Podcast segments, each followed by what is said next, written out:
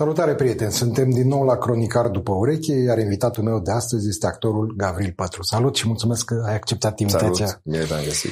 Actorul Gavril Pătru din Balș. Din Balș. Eu nu știam acest amănunt, l-am aflat de curând, iar Balș pentru mine are o rezonanță specială, pentru că eu am un loc foarte drag mie unde mergem destul de des, la un conac din Bălcești, și trecem prin sau pe lângă Balș, acum de când cu drumul expres locolim puțin.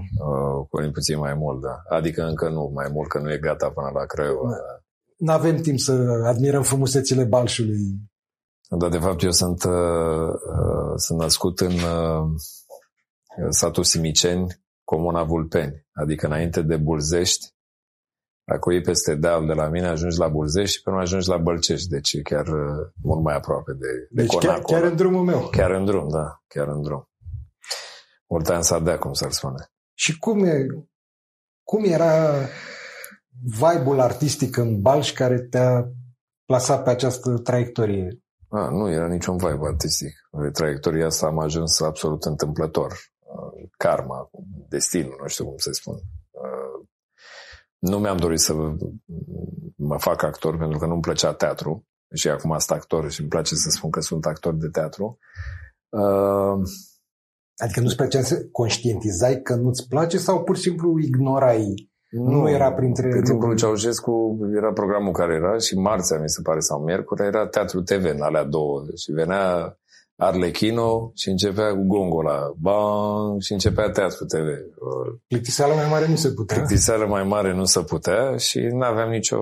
Dacă nu mi-a plăcut foarte tare matematica și fizica și cum voiam să fac le fac o demonstrație a lor mei, mi-au zis, uite, faci filologia, dar dacă vrei să-i dai pe spate pe ai tăi, pe tata, îți dai la o facultate, ceva la IATC, unde nu intra nimeni decât fete de prim secretar sau de actor sau de fete frumoase, băieți frumoși, copii din familii extraordinare.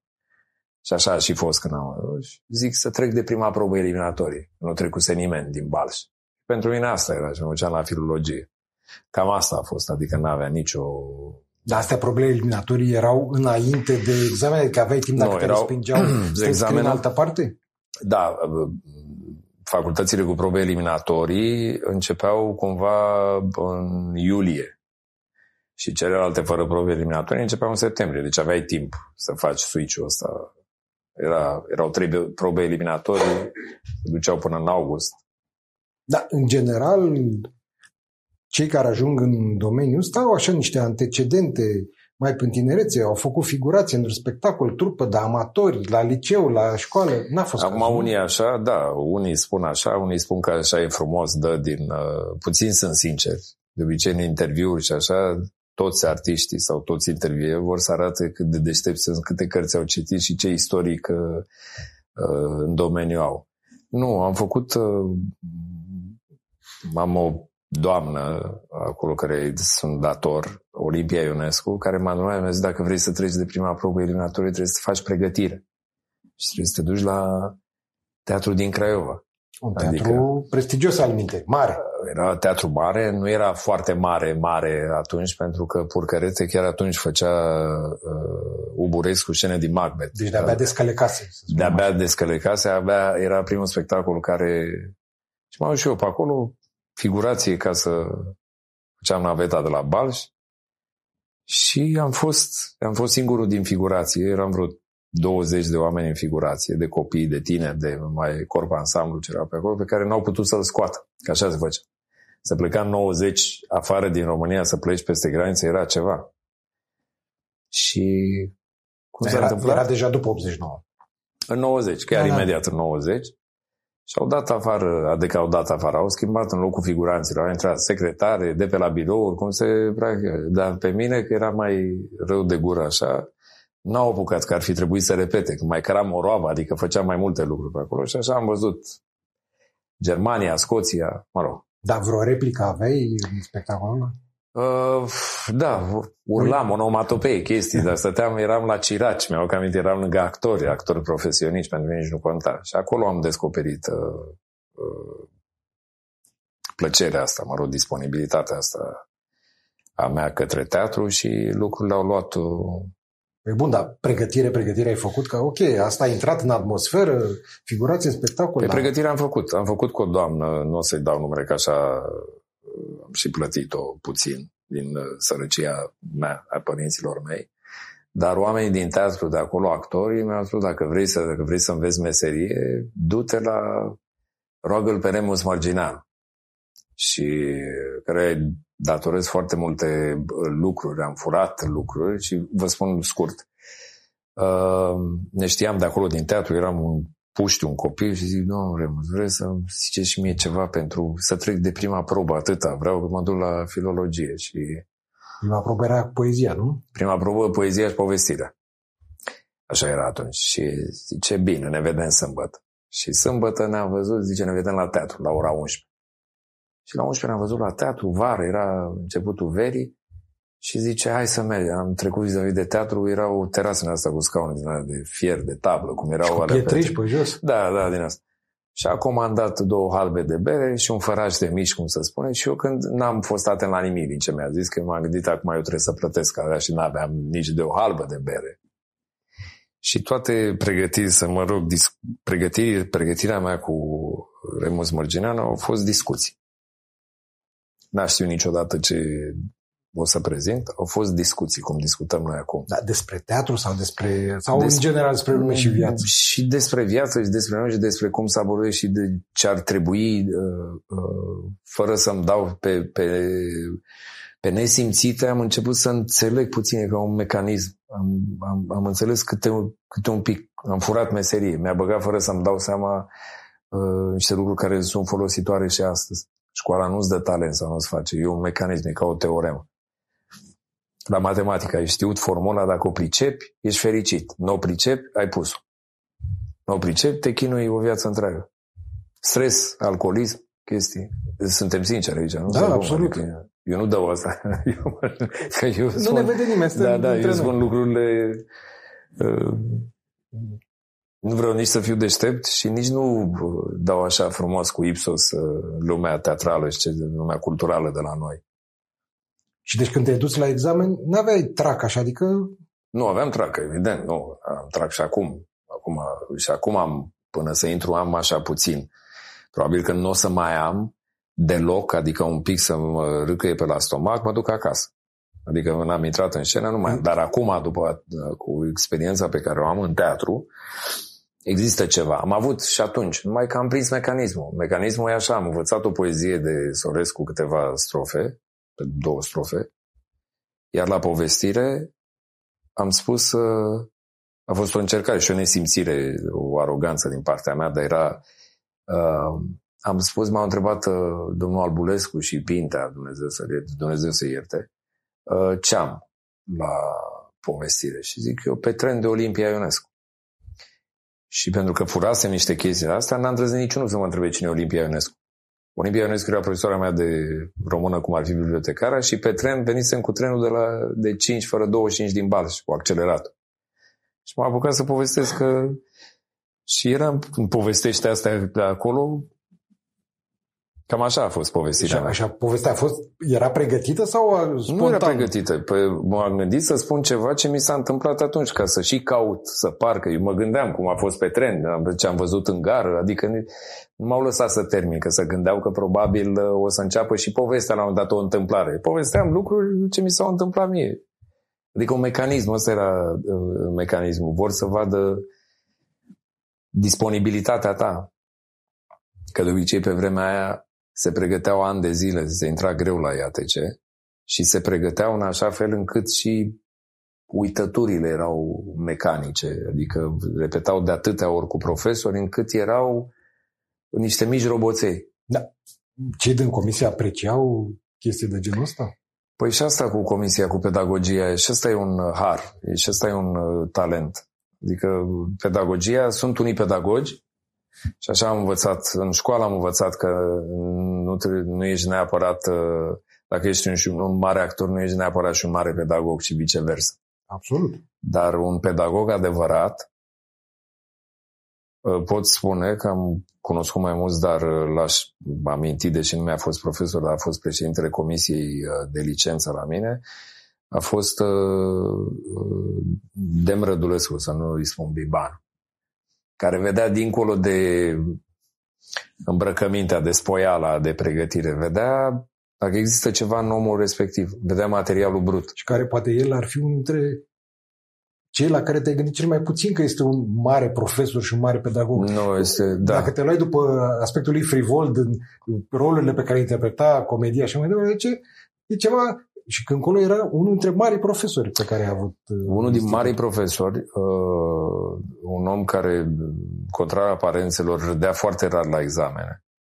Adică, când râdea odată, zicea, a râs Bibu, că avea un râs. Avea un râs specific. Dar vedea dincolo de spoiala pregătirii. Adică vedea dincolo de haine, vedea materialul brut al unui posibil artist, nu de ce a pregătit profesorii și... făcături, cum s-ar spune. Vedea ce poate nici candidatul nu știa că are. Evident, de fapt asta înseamnă să fii pedagog. Să vezi puțin dincolo posibilitățile, să vezi în perspectivă omul respectiv, să vezi dacă el ca și carbonul, ca și diamantul. Diamantul, majoritatea oamenilor știu că el când îl găsesc pe acolo, e pur și simplu o piatră. Are nevoie de un ochi de expert, de un meseriaș care știe, care a mai găsit, că el va deveni celebru diamant șlefuit, dar dacă, fiind material, adică el conține asta. Dacă nu, poți să-l faci din sticlă, Swarovski, așa e și cu oamenii, cred. Și din școală cu ce ai rămas? Ce crezi că a consolidat sau cum a contribuit la devenirea ta ulterioară? Că am auzit, te întreb asta pentru că am auzit actori care spun că pentru mine școala a fost pierdere de vreme. Ceea ce probabil că este o extremă, dar... Nu, eu acum v-am zis, toți vor să fie... Fiecare om e unic. Pe unii școala i-a terminat. I-a terminat definitiv. I-a nebunit, i-a făcut neoameni. Adică nu vreau...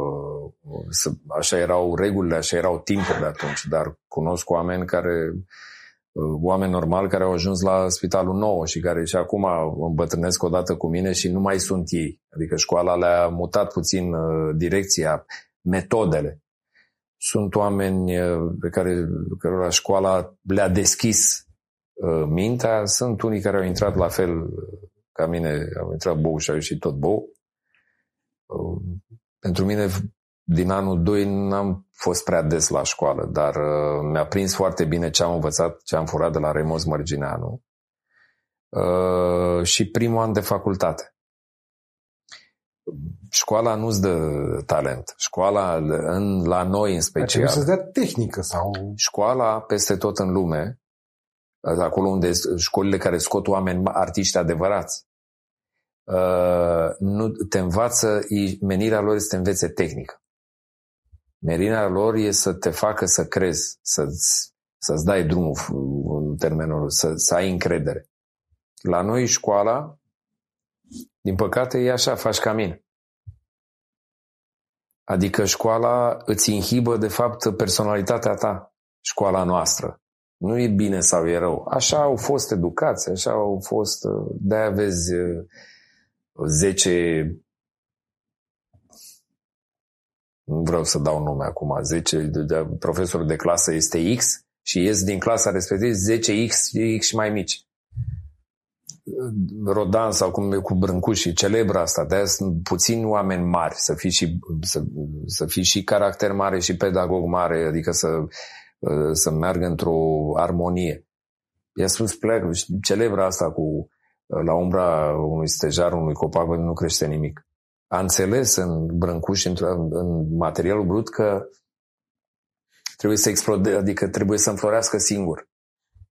Pentru că el, în vârstă fiind, cu metodele lui, cu ritmul lui, îi putea tăia aripile. Așa e la noi. La noi pedagogul, dacă nu înțelege o altă viziune a unui student, a unui elev, înseamnă că e rău.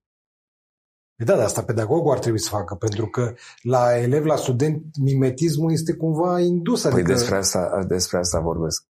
Ultimul lucru pe care îl dă școala, și nu urez de școala de actorie, acum la vârsta asta și observând în stânga, în dreapta cum stau lucrurile, la noi pedagogul, școala, indiferent, dă, inhibă cel mai important lucru de care are nevoie un om, o personalitate, încrederea. Încrederea, la noi nu poți să greșești, adică încrederea că în școală, în repetiții cum e la noi, trebuie să greșești ca să vezi ce să vezi, să greșești, să te pui la încercare, să vezi dacă simți cum trebuie, dacă simțurile tale sunt alea care trebuiesc. Da. Spune-ne despre experiența ta de film. Trebuie să le spunem celor care ne urmăresc, în caz că nu știu deja, că ai avut un rol super celebru, Terente, regele bălților, și care a fost primul film în care ai jucat? Da, a fost primul film, că eram în anul 2 de facultate, a fost primul și ultimul. Dar cum a fost? A fost un casting și te-ai dus și te-au ales sau a fost recomandări? A fost, nu, ce să am la în anul 2, plus că nu eram venit de la Balș, aici la mine în clasă erau adică găști. Nici măcar nu erai din Brăila? Nu, nici măcar nu eram din Brăila, nu, dar erau domnul Blaier, a fost casting. În vremea aia în anul ăla s-au făcut două filme. A făcut Dan Pizza, un film, și Blaier, pentru că era imediat după Revoluție, 95 a ieșit, dar filmată, da. Și făcea casting, erau puțini actori, ne duceam toți. M-am dus și eu acolo, mai cum sunt așa, proba aia i-a plăcut. Începusem să prind puțin cum stau lucrurile, cu puțin să miros cu probele, cu teatru, cu... Și a plăcut de noi, slab așa, numai că ăla a fost singurul moment fericit. Că am luat castingul, neașteptat. Ăla a fost singurul moment fericit și este... Din acest proiect sau... Din acest proiect. De ce? Pentru că cea mai mare suferință a mea de când fac teatru, ăla a fost singurul film pe care în majoritatea 2-3 luni cât am filmat, plângeam tot timpul seara. Că aveam 20 de ani, nu văzusem în viața mea o cameră de filmat, se filma pe peliculă, n-aveai voie să greșești, ori acolo era o gașcă. Gașca, să mergi în Delta, să stai 3 luni vara, cu toți actorii mari din țara asta, și Panuș Neagu și Blaier, și ei acolo, filmarea era un pretext de să ne simțim bine, de povești, de frumos. Atmosfera era frumoasă. Iar la filmări, fiecare descurca cum putea. Ori eu singur, fără nimeni, fără niciun tânăr, fără un coleg pe care să-l cunosc pe cineva, să-mi spună să stau în cadru, ce să fac. Mă descurc, adică nu mă băga nimeni în seamă. Deci avea un rol foarte important. Adică... Nu, rolul avea important, dar domnul Blaier venea mai rar. Pe la filmări erau pe la Murighiul, erau prin Delta, erau nopțile fiind lungi. Atunci mai filma un regizor tehnic, mai cineva, actorii profesioniști mai știau ce să facă și toți erau obosiți. Era 94, era în Delta. Vorba la tățni greu. La tățni greu, dar acolo și cu bani. Atunci se filma, se plăteau bine, bani să stai la mici, la bere, la vin, la șprițuri prin Delta cu 50 de cascadori după tine, cum era vorba de vestul sălbatic, era în România 94-95, adică 93-94. Alte vremuri. Și eu, din păcate sau din fericire, habar n-am, m-am descurcat cum am putut. Pe intuiție, instinct. Da, știi ce mi se pare interesant? Că nu știu dacă la momentul respectiv era, că nu știu exact ce vârstă are, dar la Brăila este un actor pe nume Terente și care este un fel de star al teatrului, adică nu e un oarecare, un actor important. Te gândești că altcineva a jucat rolul lui Terente? Acum e de obicei invers în viață. Terente era celebru pentru chestia respectivă. De obicei e contramplă, e invers decât în viață. Dar nu, asta așa trebuia să întâmple. Și așa s-a întâmplat. Deci uite, am avut un episod, am înregistrat și cu Bogdan Amoviș cu ceva vreme în urmă. Și el a vorbit foarte mult despre filmul lui Zimnicea, un film de scurtmetraj în care ai jucat. Și aș vrea să spui, cum ai văzut tu proiectul ăsta? Cum ți s-a părut? Și proiectul în sine și implicarea ta Că a fost oarecum neobișnuit. Da, implicarea mea a fost pe prietenie, cum se spune, că lucrurile bune în general, de multe ori, nu în general, dar de multe ori se întâmplă din o adunătură de prieteni care, hai să facem o cioacă, să facem o glumă, să facem, și așa a fost. Eu cred că el are curaj, din fericire. Are curaj, are inspirație și n-are școală. Deci marele lui avantaj și atu este că n-a făcut școala pe care am făcut-o eu și pe care au făcut-o regizorii de film de la noi, care toți vor să fie Tarkovski. El n-are nimic de apărat. Și plecând de la asta, este original. Și modul de a lucra, subiectul, și în lume se întâmplă lucruri de genul ăsta. Important e să ai de spus o poveste. Da, asta ai un film. El nu are nimic de dovedit, are în schimb ceva de spus. Despre asta e vorba. Cam arta în general, tot ce înseamnă artă, este un manifest. Este un manifest al artistului care vrea să spună ceva. Este o prelungire, arta, tablou, pictura, rolul, ceva. E o prelungire a unei furii, a unei frământări interioare, și atunci o prelungește prin ce îi place, ce e la îndemână. Vrea să spună ceva lumii. Nu vrea să-și demonstreze, cum sunt la noi, se întâmplă la noi și se întâmplă, cred, peste tot, pe bani publici, să-mi demonstrez mie că vreau să-mi fac film sau piese de teatru pentru mine în baie. Să-mi demonstrez eu pe...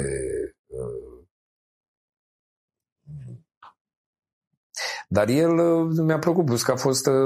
E relaxat. Era relaxat, nu era nimeni, nu se strigă pe platourile de filmare. Eu nu mă pricep bine la asta. Eu film am făcut la el și mai fac așa din când în când. Eu sunt, și spun asta cu tărie, sunt actor de teatru. Cu filmul nu mă pricep, n-am răbdare, nu-mi plac subiectele, nu-mi place modul nostru de a face film încă. Adică, dar e loc, nu-mi place mie, nu spun că e bine, ba chiar se întâmplă lucruri minunate în film în ultima vreme. Dar la Naumovici totul era pe relaxare, era pe bucurie, pe... Nu s-au întâmplat, nimeni n-avea nimic de demonstrat. Da, și era totuși un scurtmetraj, nu era făcut să câștigi bani cu el, nu-l băgai în cinematograf, să te uiți, ia, ce încasări face, n-avea presiune, practic. Avea nicio presiune, nici artistică, nici de buget, și a spus o poveste care toată multă lume chiar a fost, chiar s-a întâmplat lucrurile astea. Povestea asta sau... Eu știam, mulți, mă rog, de la generația mea peste, se știa, adică se mai vorbea pe la colțul blocului așa, mai scăpa câte cineva, toată lumea credea că, e banc. Cum erau bancurile bune pe timpul lui Ceaușescu, că bancurile de atunci nu s-au... Când a căzut comunismul, s-au cam dus bancurile. Păi da, și bancurile în general erau adevărate. Așa, adică... S-a dus și a murit și Bulă, deci s-a dus. Cam asta. Și la filme, dacă zici că nu te atrage și nu-ți place, nu te duci tu către filme sau nici nu ești chemat la casting-uri?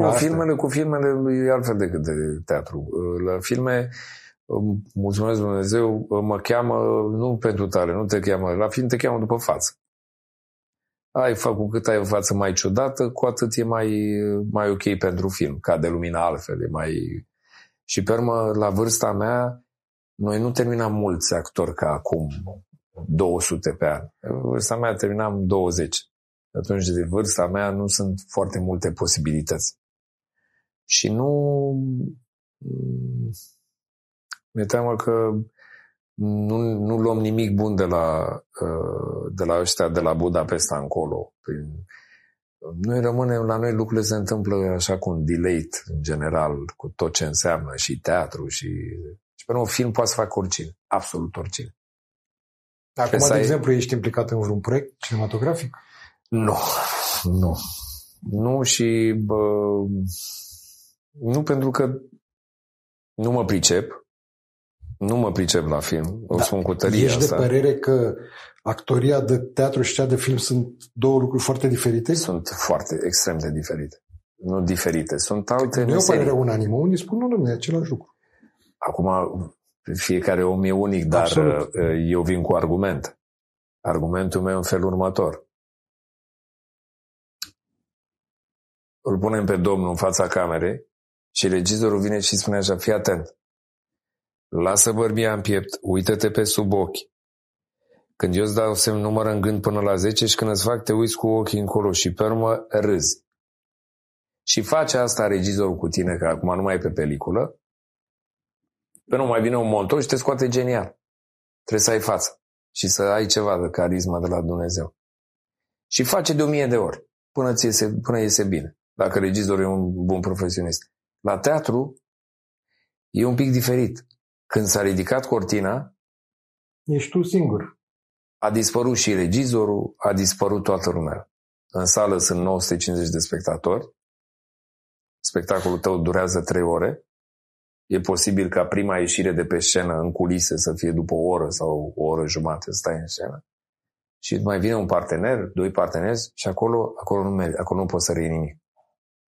Și acolo dacă nu te costă, dacă nu trăiești, dacă nu îți dă Dumnezeu, dacă nu înțelegi, sunt o grămadă de lucruri, ăla din sală se ridică și pleacă. Pleacă la final și a doua, după 3 spectacole, te pomenești că nu se mai vinde. Acolo nu merge, că la teatru nu merge ca la film. Te filmează dintr-un unghi, mai pune o muzică, mai face un efect special, mai face. La teatru nu e așa. Nu e ca Nicole Kidman sau ăștia care se filmează sau Cate Blanchett, numai n-ai voie din unghiul respectiv să nu filmezi ca să facă. Nu merge. Filmul este în continuare, o mare parte din film, în opinia mea, este o păcăleală. Făcută bine. Și teatrul e o păcăleală. Dar e mai greu cu păcăleala la teatru. Deci sunt meserii diferite. La teatru n-ai foarte multe artificii cum ai la film. La teatru ești tu și omul ăla. E o chestie de chimie. O chestie de energie pe care o ai. Cum suntem noi acum. Nu suntem cu un ecran. La interviurile astea, pandemia a făcut ceva. A dat oamenilor posibilitatea să stea într-un dialog în chiloți, cu cămașă și în chiloți, pentru că erau celebre, și să aibă mai mult curaj. Fiind în fața camerei, așa, la dreptul, aveau curaj. Interlocutorul fiind la 2000 de kilometri. N-aveau ce să facă. Aveau curaj. Când ești face-to-face, mai complicat. E un pic mai complicat. E ca la teatru, îmi spun eu, e ca atunci când faci dragoste. Sunt unii care fac la videochat și unii care cu femeia sau bărbatul lângă ei și se întâmplă atunci ceva. E o chestie de chimie. Merge sau nu merge. Sau merge la teatru cum tot așa. Ei sunt, femeia, bărbatul sau ce-or fi acolo, unul lângă altul și fiecare e cu pizdamăsii, cum să spunem. Adică da. Nu e chimie. Pe raționamentul tău, în principiu, ca să fii actor de film, nu trebuie neapărat să fii genial, pentru că sunt o grămadă de mijloace care pot îmbunătăți performanța pe tine la teatru. Trebuie să fii actor-actor. Că nu... La teatru trebuie să ai... adică un actor de teatru are toate șansele să fie un bun actor de film, în schimb, invers, nu funcționează chiar așa simplu. Un actor de teatru poate să facă film. Nu la fel de bine cum face un actor de film, care este numai de film. Pentru că actorul de teatru, la noi cel puțin, dar și afară, actorul de teatru, mijloacele lui sunt un pic mai îngroșate. De exemplu, actorul de teatru, nu de teatru underground, actorul de teatru ca... Noi, la Teatrul Național, o sală de 950 de locuri. La publicul ăla, la ăla din rândul, sala are dimensiune respective, nu poți să vorbim așa, să facem. Pentru că la film, când vorbim așa, ești foarte firesc. Foarte... La teatru nu merge așa. La teatru nu poți să vorbești așa, că ăla zice, băi, ce? Alo, mai tare, tati! Deci și atunci îți intră lucrurile astea. E o chestie de control. Când te duci pe film, ai zice, sunt prea teatral. Noi nu avem o școală de film. Au început acum să mai facă. Școala de film este o altă școală. Școala de teatru este o altă școală. Adică sunt lucruri diferite. Da, apropo de scena mare de la Național, nu există varianta să se joace cu amplificare? La sunetul? Nu, mai nou, acum... se joacă cu lavaliere. cu lavaliere, au băgat camere. Dar nu în toate spectacolele. Nu în toate. Au băgat camere, sunt... Teatrul se updatează, se upgradează, apar lucruri și merge, se joacă un pic, se schimbă, se joacă un pic altfel. Dar depinde de regizor. Asta era strict pe sunet, că într-adevăr sunt mijloace noi de spun că am văzut relativ recent Titanic Vals și am stat undeva mai sus într-o lojă, deci n-am stat în primele rânduri și spun sincer că cred că la jumătate din spectacol nu auzeam replicile. Asta este tehnica de care vorbeam, școala. Școala nu-ți dă talent. Eu nu am talent pedagogic pentru că din fericire sau din nefericire eu trăiesc după niște principii și eu spun adevăr, eu spun lucrurilor pe nume. Îmi permit în lumea asta să trăiesc după principii și să spun lucrurilor pe nume. Școala trebuie făcută maxim un an și să te învețe tehnică. Dacă nu ți-a dat Dumnezeu norocul sau ghinionul să strigi după oi ca mine pe câmp și atunci să-ți dea Dumnezeu să-ți faci, să ai plămâni, atunci școala te învață tehnică să nu răgușești după primele 10 minute și te învață tehnică să vorbești, să te audă și la o sală mare, să te adaptezi și la sala atelier de la Teatrul Național sau la un underground. Asta te învață teatru, tehnică. Cum să stai, unde e emisia de sunet, cum să te întorci, cum faci când vorbești cu spatele, când ești cu spatele către spectator, când ești în lateral. Școala asta te învață.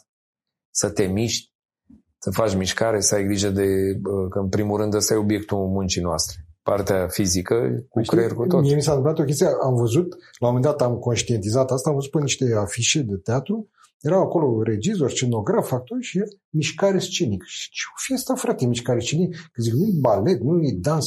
Și am înțeles când am văzut, nu mai țin minte exact ce spectacol, dar tot așa, pe scena mare de la Național, și frate, aveai de mers acolo și de străbătut niște distanțe. Mi-am dat seama cât de mult contează cineva care să imagineze această mișcare ca să rimeze cu textul, cu... Nu, să văd, și actorul e, cum spun eu, îmi place mie să spun, este ar trebui să fie un calculator performant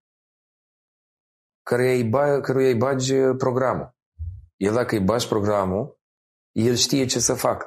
Dar el, ca să poată face programul respectiv, trebuie să fie performant. Adică trebuie să aibă disponibilitate. Să nu vină să spună că răgușește după 10 minute și după un sfert de oră nu mai poate, că n-are suflu. Că la sala mare, când vorbești, noi obosești, dar la sala mare trebuie să împingi, să scoți, și nu mai ai suflu, mori. Spectatorul se zice, băi, la un moment dat, da, mai du-te, mă, nu te aud, am plătit 80 de lei pe bilet, eu vreau să aud ce spui. Și școala a scos școala. Nu-i nimeni vinovat, spune Shakespeare. Pe vremuri să dădeau ăștia bătrâni, Olga Tudorache, Albulescu, Biban, toți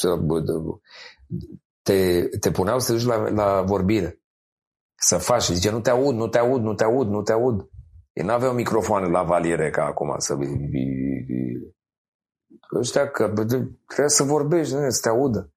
Și asta învățai în școală. Da, uite, vreau să te întreb, că am ajuns cu discuția aici, sunt chiar curios și o chestie care ține de tehnică.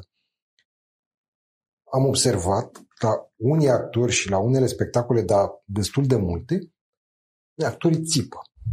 Și întrebarea acum este, și o să dau și un exemplu concret ca să avem, țipă pentru că așa e viziunea regizorală, așa trebuie să interpreteze, sau are argumente de genul, cum spune, sala mare sau de spectacol. Uite, Casa de la țară, spectacol în care joci. Frate, de nu țipă Manole și nu e singura, adică da. Înclin să cred că la el e o deformație profesională, că așa nu, simte el. Există, fiecare actor are o tehnică. Rolul regizorului, printre altele, e de a armoniza lucrurile. Sunt actori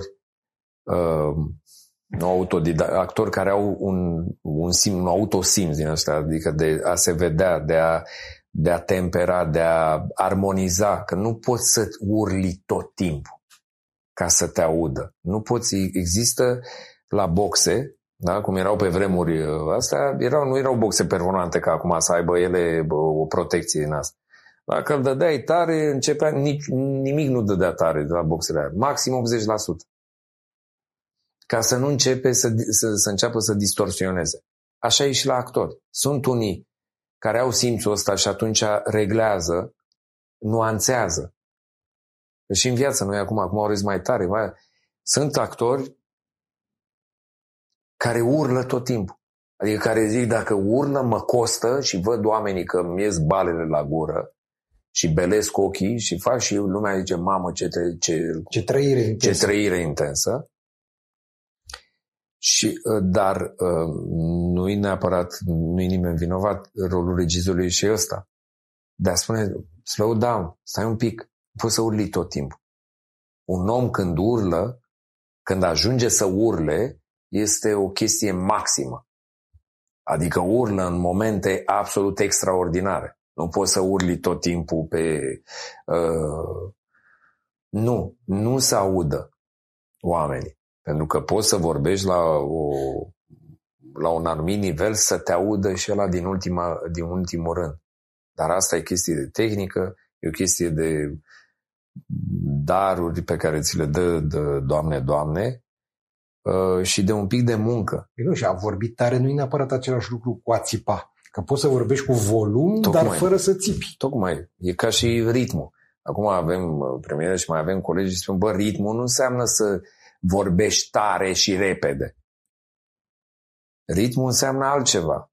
Înseamnă o chestie de gând, e mai, e mai chestii de bucătărie internă, dar nu, din păcate, oamenii nu mai au de la cine învăța. Tinerii n-au de la cine învăța. Adică sunt lucruri care se fură, lucruri care se explică. Unii fură, au un instinct să se descurce. Unii au nevoie să li se explice, dar ca să le explice, ca o limbă străină. Poți să o înveți după ureche, așa mai... Dar e una când vine cineva cu o metodă și spune și înveți corect. Da, uite, altă întrebare pe care eu mi-am pus-o și, sincer, n-am încă un răspuns. Oare ce așteaptă spectatorul când merge la teatru?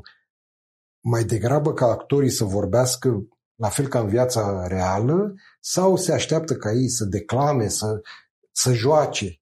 Adică dacă ei ar vorbi normal, să spunem, cum discutăm noi oamenii simpli în viața de zi cu zi, ar fi o dezamăgire pentru spectator, ar considera că e mai puțin teatru și atunci are nevoie de niște interpretări care exced. Nu știu să răspund la întrebarea asta. Deci eu ca spectator nu știu să-mi răspund. Din punctul meu de vedere e așa. Rolul culturii într-o societate, de-aia e plătit educația, sănătatea și cultura, un stat plătește asta și subvenționează pentru toată lumea. Să se mai întâmple ceva în oamenii respectivi. Și atunci, la un spectacol de teatru, sunt oameni nostalgici care vor să vadă un teatru declamativ, cum era, au mai prins pe Vraca, George Constantinu, adică sunt oameni ăștia. Sunt piese sau viziuni regizorale în care au o idee de a fi teatru istoric și cum era pe vremuri, sunt piese sau viziuni regizorale sau...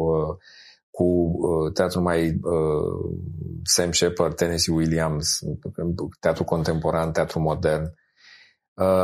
Teatru trebuie să aibă, de-aia și Teatrul Național, de pildă, fiind național, are 4 săli. Să acopere toată plaja de așteptări. Să acopere, trebuie să faci pentru toți oamenii. Adică, și eu am văzut asta experimentând. Teatrul Național la Sala Mare, de exemplu, am acum... Cursa de Șoareci sau Allegro Manutroppo, care sunt comedii oarecum și sunt lumea vine și se bucură, râd, e... pentru toată lumea își găsești și unii și alții și uneori când văd actorul Gavril Pătru în asta, zice, mergem după ăla că el joacă în comedii și vin la Sala Atelier, care e o sală de aproape 200 de locuri, unde joc Nebun din dragoste, Sam Shepard. Care nu mai e comedie. Care este cu totul altfel și ca stil de joc și ca problematică așa, și diferența este asta. De exemplu, la Nebun din dragoste, la Full for love sau la Clas, dar la Full for love 85% dintre bilete se vând online, iar la Allegro Manutroppo, de pildă, sau la Cursa de Șoareci sau la Casa de la Țară, procentul este invers. Aproape 70% dintre bilete se vând la casă și restul se vând online.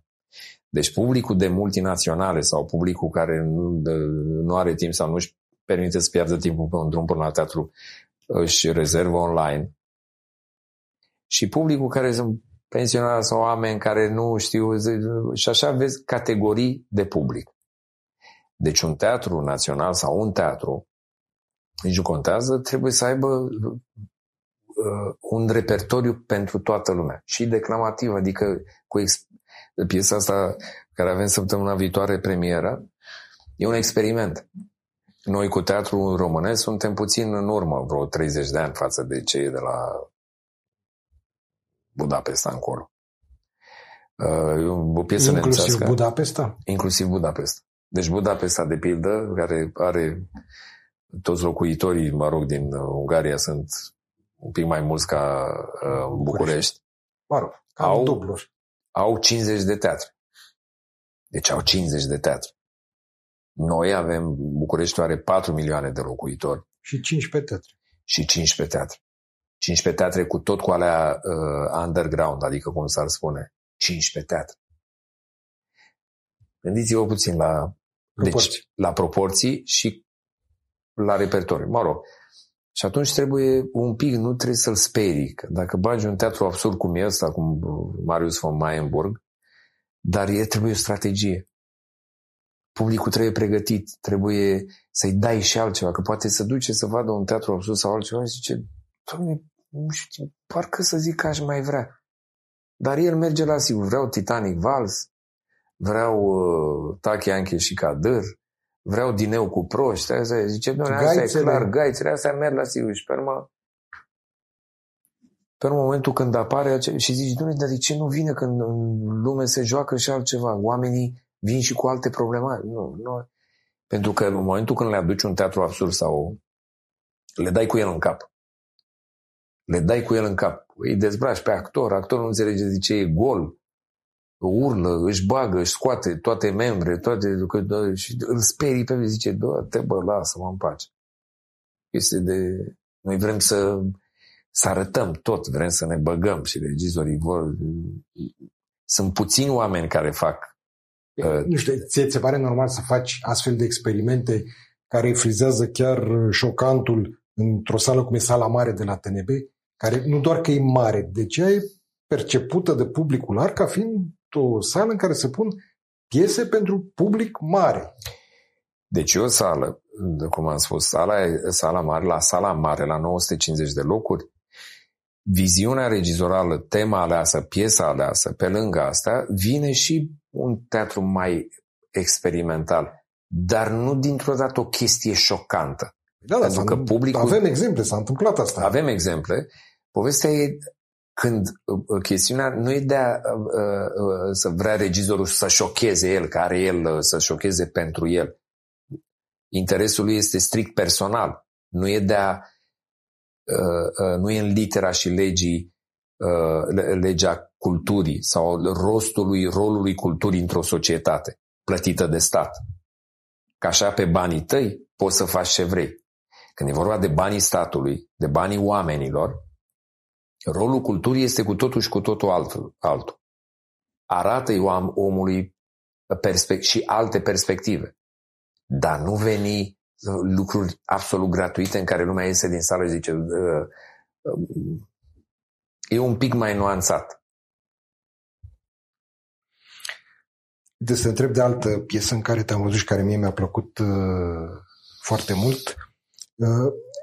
Te-am ascultat într-un alt interviu mai de mult. Ai fost întrebat care sunt actorii tăi preferați nu din România și l-ai menționat pe Al Pacino, dacă nu mă înșel, Robert De Niro.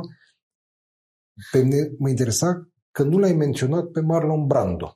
Deși tu faci un rol, da. Că despre la asta mă refeream în un tramvai numit Dorință, în care el era consacrat cu filmul respectiv.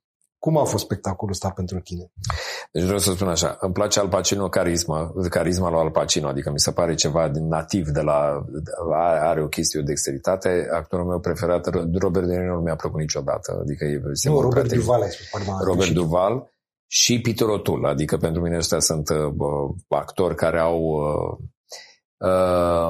Marlon Brando mi-a plăcut, îmi place, dar a fost cumva oarecum propriul lui dușman.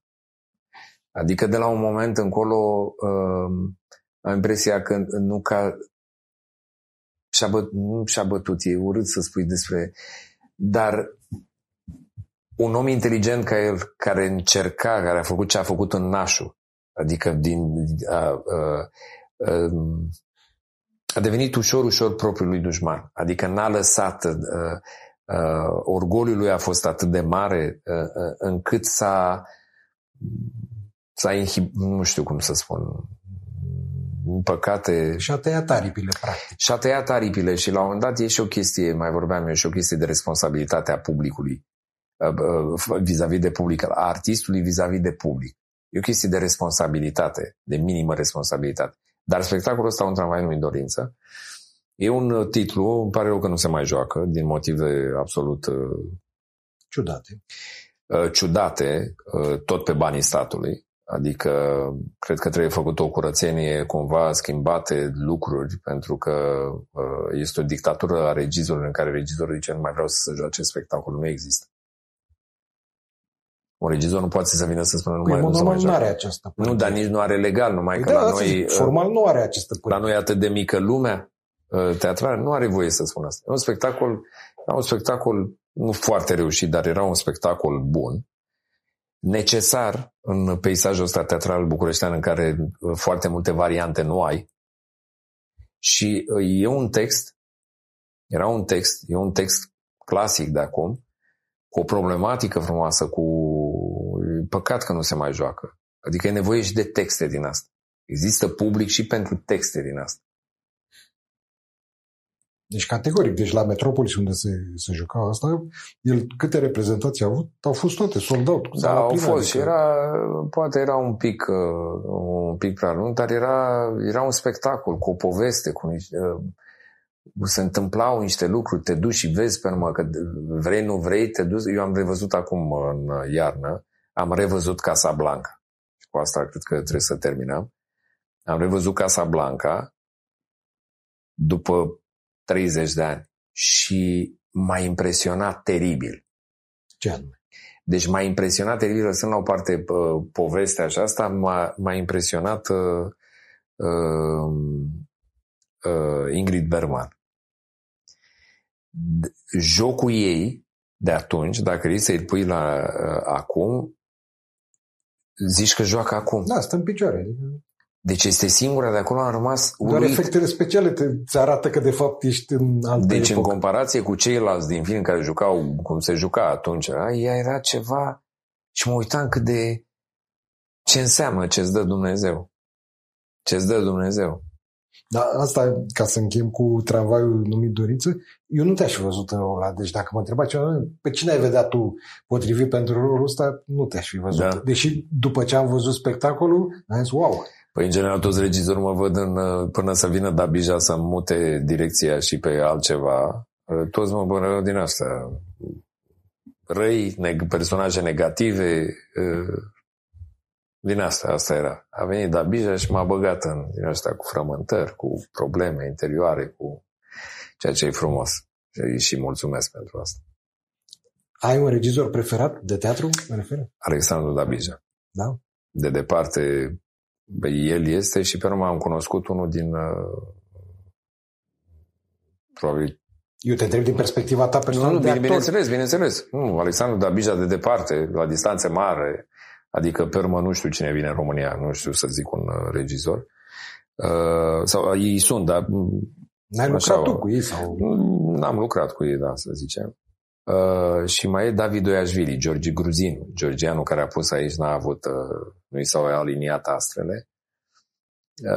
Top 10 regizori din Europa, făcut de CNN în 2018 sau 2019. Și pe numai el, ăștia doi sunt. Dar Dabija pentru mine, el, cum a fost Remus Mărgineanu, de la care am furat câteva lucruri. A pus tramvaiul pe șine, cum ar fi. Da, Alexandru Dabija m-a reîntors la teatru și lui datorez neapărat stilul meu, că nu e vorba de un stil, dar lui datorez devenirea ta, rigoarea mea în ceea ce privește teatru și raportul vis-a-vis de spectatori și de rol. Ok, mulțumesc mult de tot. Timpul a trecut, a fost o discuție foarte interesantă. Sper să ne mai întâlnim. Doamnelor și domnilor, vă mulțumesc pentru atenția pe care sper că ne-ați urmărit și țineți minte, până ne vedem data viitoare, viața fără teatru e ca împărțirea la zero, fără sens.